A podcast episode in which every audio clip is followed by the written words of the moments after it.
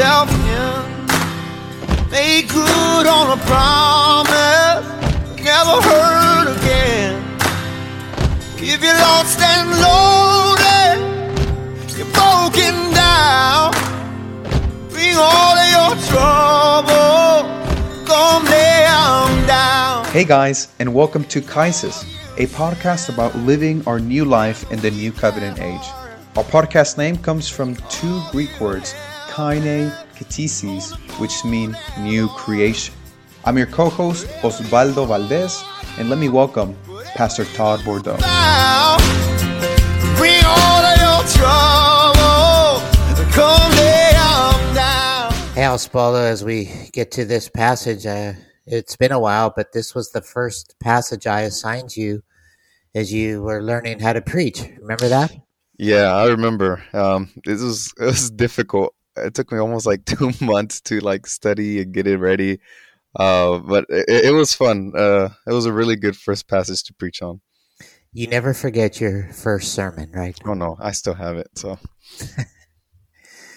Well, let's get into it. The uh, passage is about honesty, and we've been looking at these central ethics for the new covenant Christian that Jesus explains. And so, the heart of love instead of lust, the heart of love for the brother instead of hatred.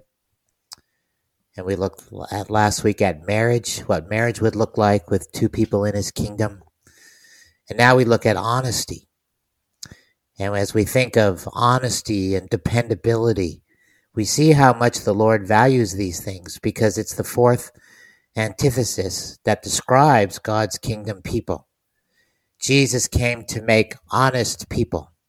yeah, When you think about it, how many really honest people do you know? People that you are sure that they are what they appear to be.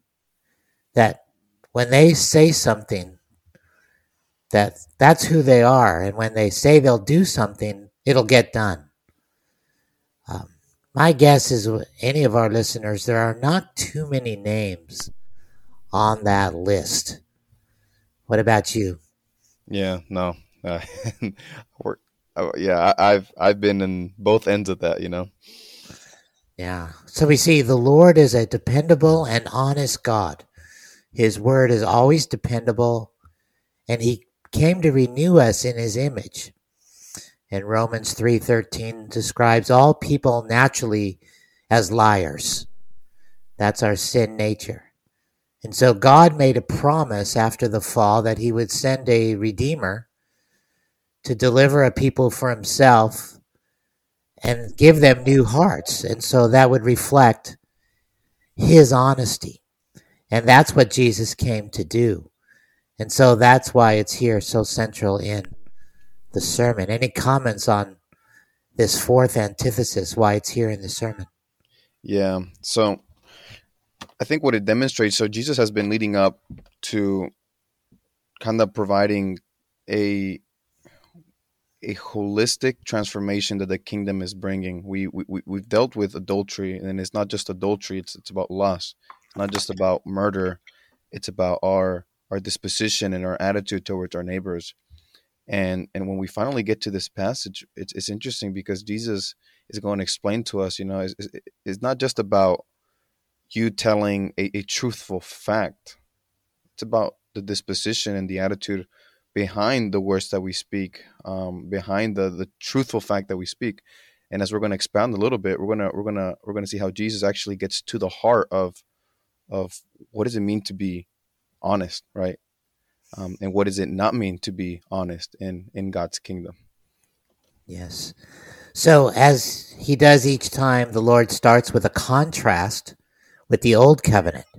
You have heard it said to those of old, You shall not swear falsely, but you shall perform to the Lord what you have sworn. And so, to guarantee honesty in Israel, the Lord put the Israelites under a system of oaths and vows. We see that throughout the law, especially in the book of Numbers. And when an Israelite took an oath or made a vow, it was accompanied with a curse. hmm And so the idea was um, I swear by this that I will do this, and if not, may something bad happen to me. whatever it is.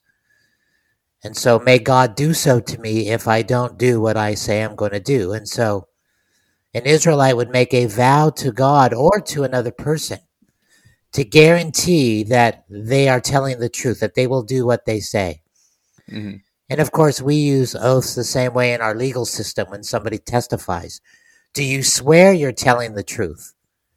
Once you make an oath, you're also putting yourself under a curse in a sense. You're saying, Yeah. May I, I can be arrested now. Um, I can be held liable to breaking the law if I don't tell the truth. And so that vow pushes us, it forces us to be honest under threat. And so God put Israel under a system of oaths and vows that they would tell the truth.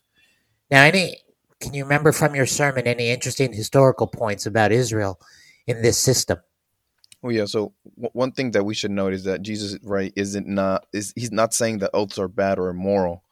On the contrary, he's recognizing now like the origins of of of of oath taking. You could find that in in the law. So he recognizes, yeah, this is this is part of the law, and and, and it's very interesting, Pastor, because Numbers and Leviticus dedicates a lot of time in in, in regulating oath oath taking. Oaths were part of the priesthood and initiation and and and during um, oaths took place in the marketplace and in, in, in legal settings i mean they were honestly part of just every everyday life like like you, you the example you made i mean it's it was it, today it's mostly limited to um, the legal uh, the, the legal um, part of, of of our society but in in the ancient world i mean it was it was everywhere the marketplace that you're being truthful so you take an oath um, the religious life, the the political life. It was it was everywhere. So Jesus is actually alluding to a very very common practice that goes beyond the political sphere. Yes, and the problem with it that Jesus brings up here is that if you're honest from the heart, you don't need oaths because it's hard hearts who tend to lie that need to guarantee their honesty. You know, imagine you're in a good marriage, but your husband says, I'm going out to get some groceries or I'll go on an errand. And you, as a wife, say, Swear to me that's what you're really doing. Obviously, something's wrong with that marriage if someone has to swear an oath that they're telling the truth. Yeah. Because truly honest people do not need to swear to guarantee. And so it's the same idea why we saw last week that the Lord allowed easy divorce in the old covenant because of the hardness of their hearts to protect the wives so they have provision. The Lord made an allowance. And so because of the hardness of their hearts that they were not circumcised in heart, that they were liars, most of them by nature, the Lord had to place them under a system of oaths and vows. But that wasn't the ideal. And so notice how the Lord goes on in our passage. You have heard it said, by the way, just so everybody, I'm sure you're aware, we are in Matthew 5, 33 through 30, 37. You have heard it said, do not swear falsely, but perform your oaths to the Lord. But I say to you, do not take an oath at all. Here in one statement, Jesus does away with the entire system in the Old Testament law of oath taking. He is saying it is over. It is unnecessary any longer. And so that's a radical comment. That shows that he is not simply clarifying the law or interpreting the law, he is um, annulling the law. He is declaring that section void. Comment on the radicalness of this, of what they would have heard. Yeah. So once again, if if oath taking was just a regular part of everyday life in the marketplace, in the religious life of Israel, in the political life of Israel, Jesus must have really big guts to say you shouldn't do that at all in my kingdom.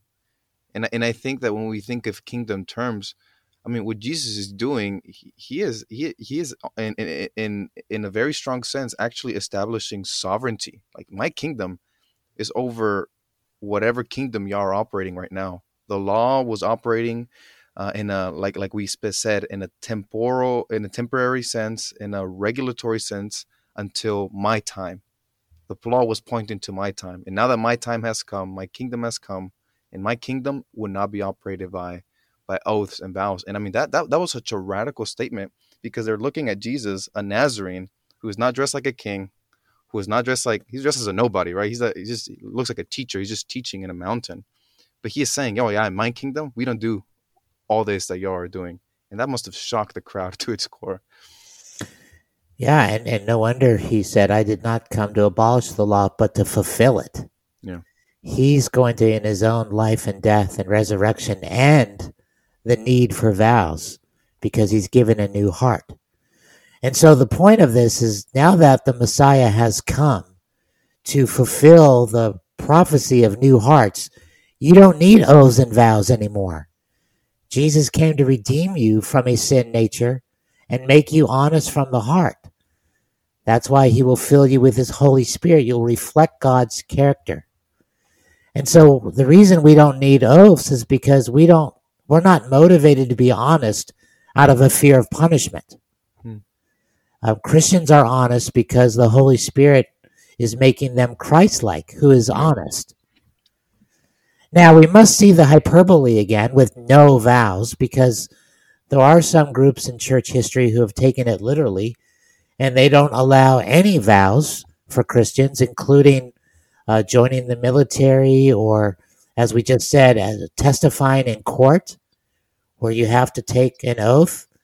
And I was reading on the Mennonite Church USA website where they have this statement We follow the Anabaptist Mennonite tradition, which has usually applied Jesus' words against taking oaths in these ways, in affirming rather than swearing in courts of law and in other legal matters, in a commitment to unconditional truth telling and to keeping one's word in avoiding membership in oath bound or secret societies, in refusing to take oaths of allegiance that would conflict with our ultimate allegiance to God through Christ, and in avoiding all profane oaths. Jesus' counsel to tell the truth without oaths and to be true in our relationships applies to family life, business dealings, advertising, and other agreements we make. And so we agree with their fundamental concern, but notice how they apply that to every cultural area and legal area in this life. And so, in general, we like what they're saying, but what, what are they doing? They're, they're missing the hyperbole here, aren't they? Yeah.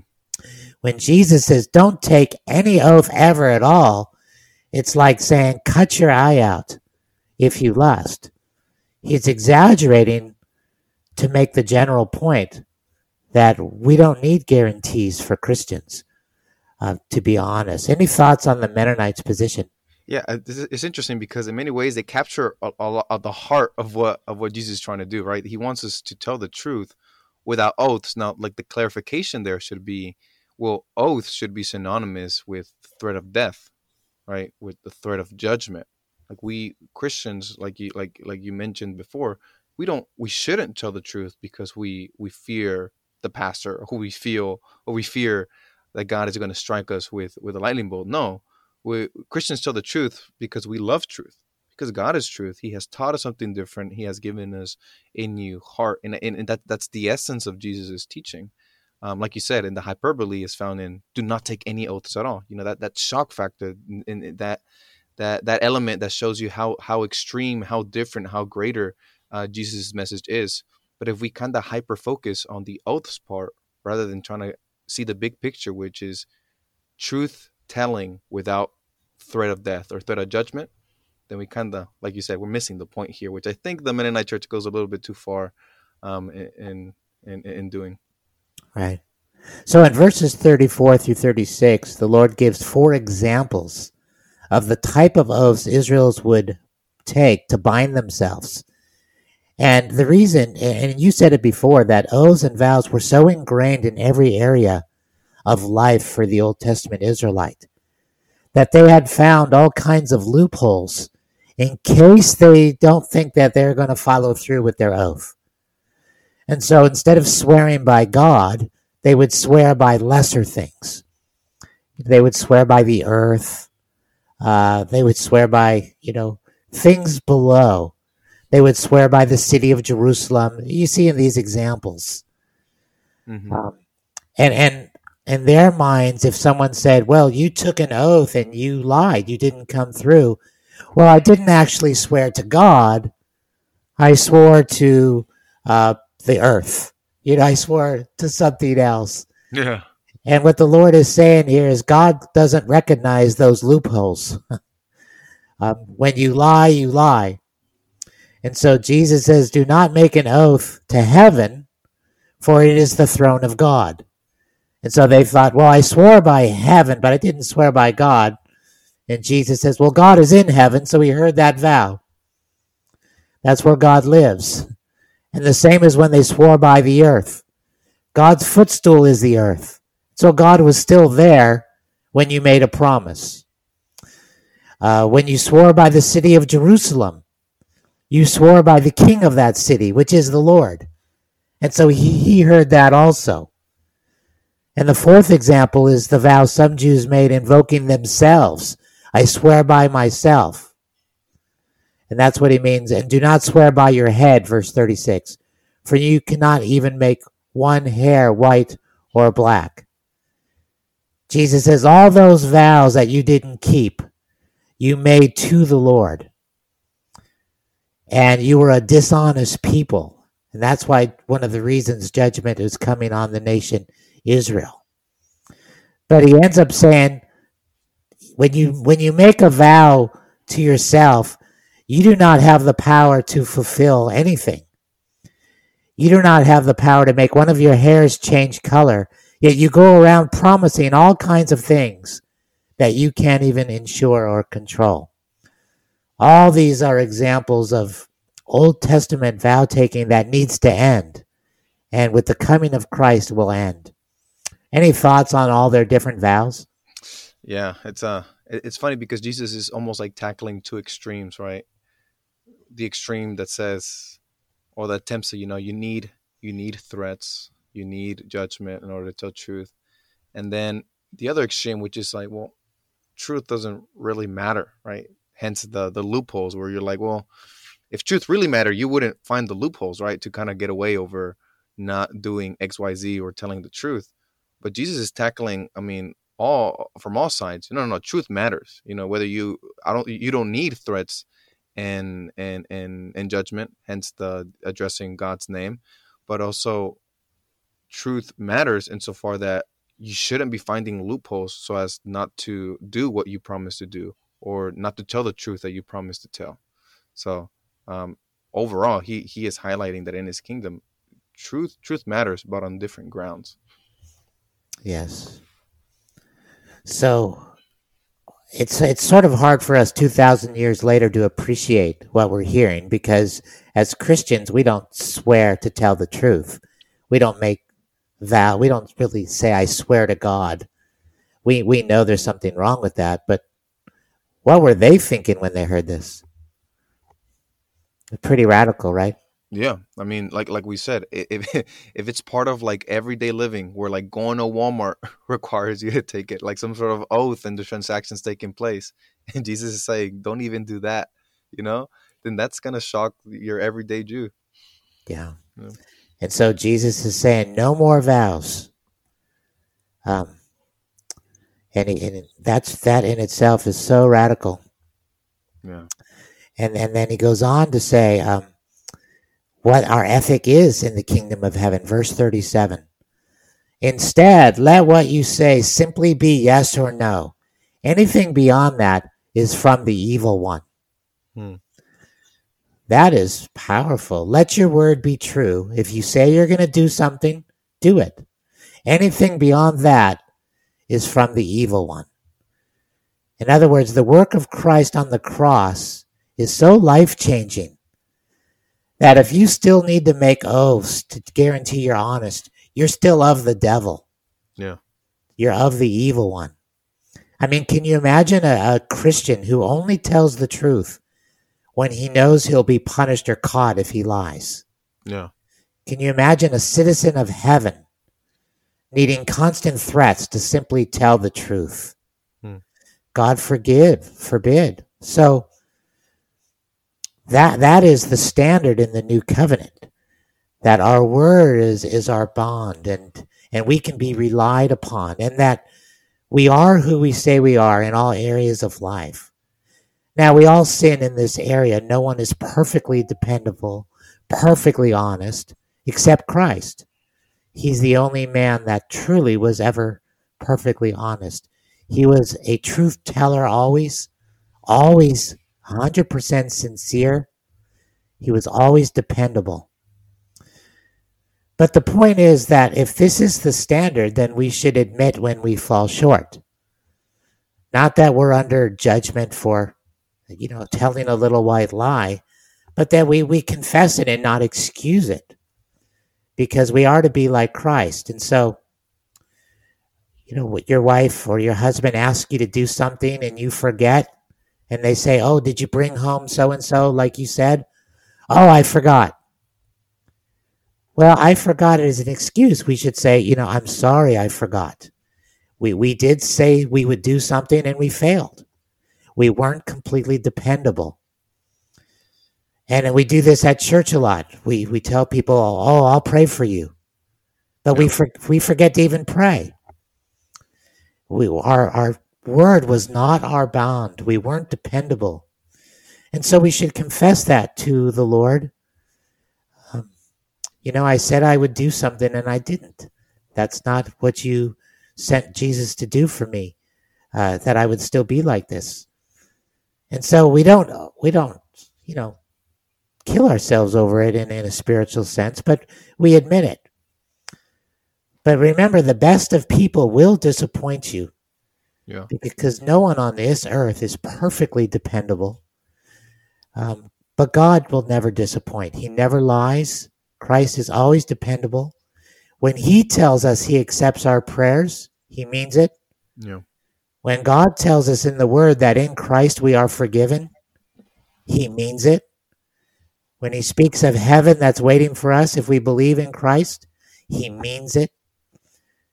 And so God never lies, and our salvation is based upon Him keeping His promise. And therefore, we are to be like Christ. That's why God, one of the reasons He saved us and gave us His Spirit, that we are sincere, honest, and dependable people. And it's interesting how in the book of James, how James summarizes Christian living. In 512, he writes, Above all, my brothers and sisters, do not swear, not by heaven or by earth or by anything else. All you need to say is a simple yes or no. Otherwise, you will be condemned.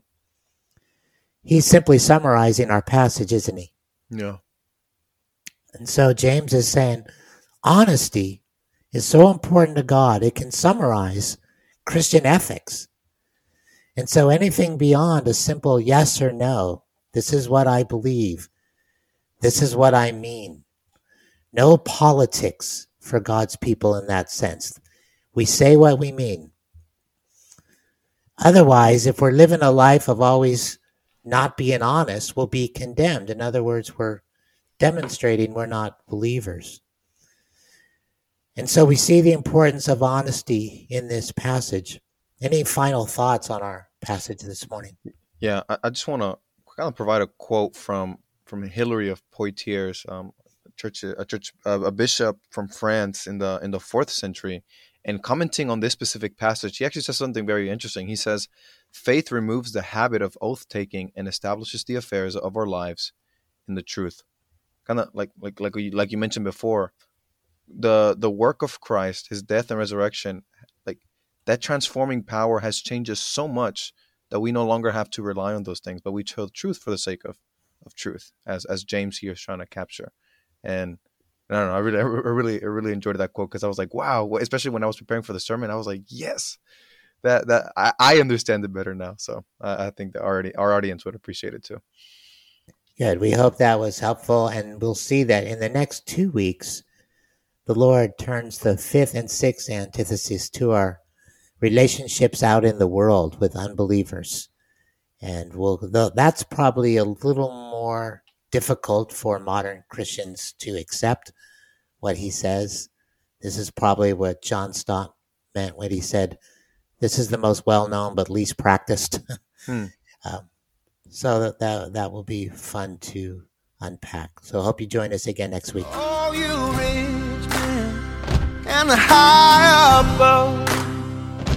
all of those with and without love.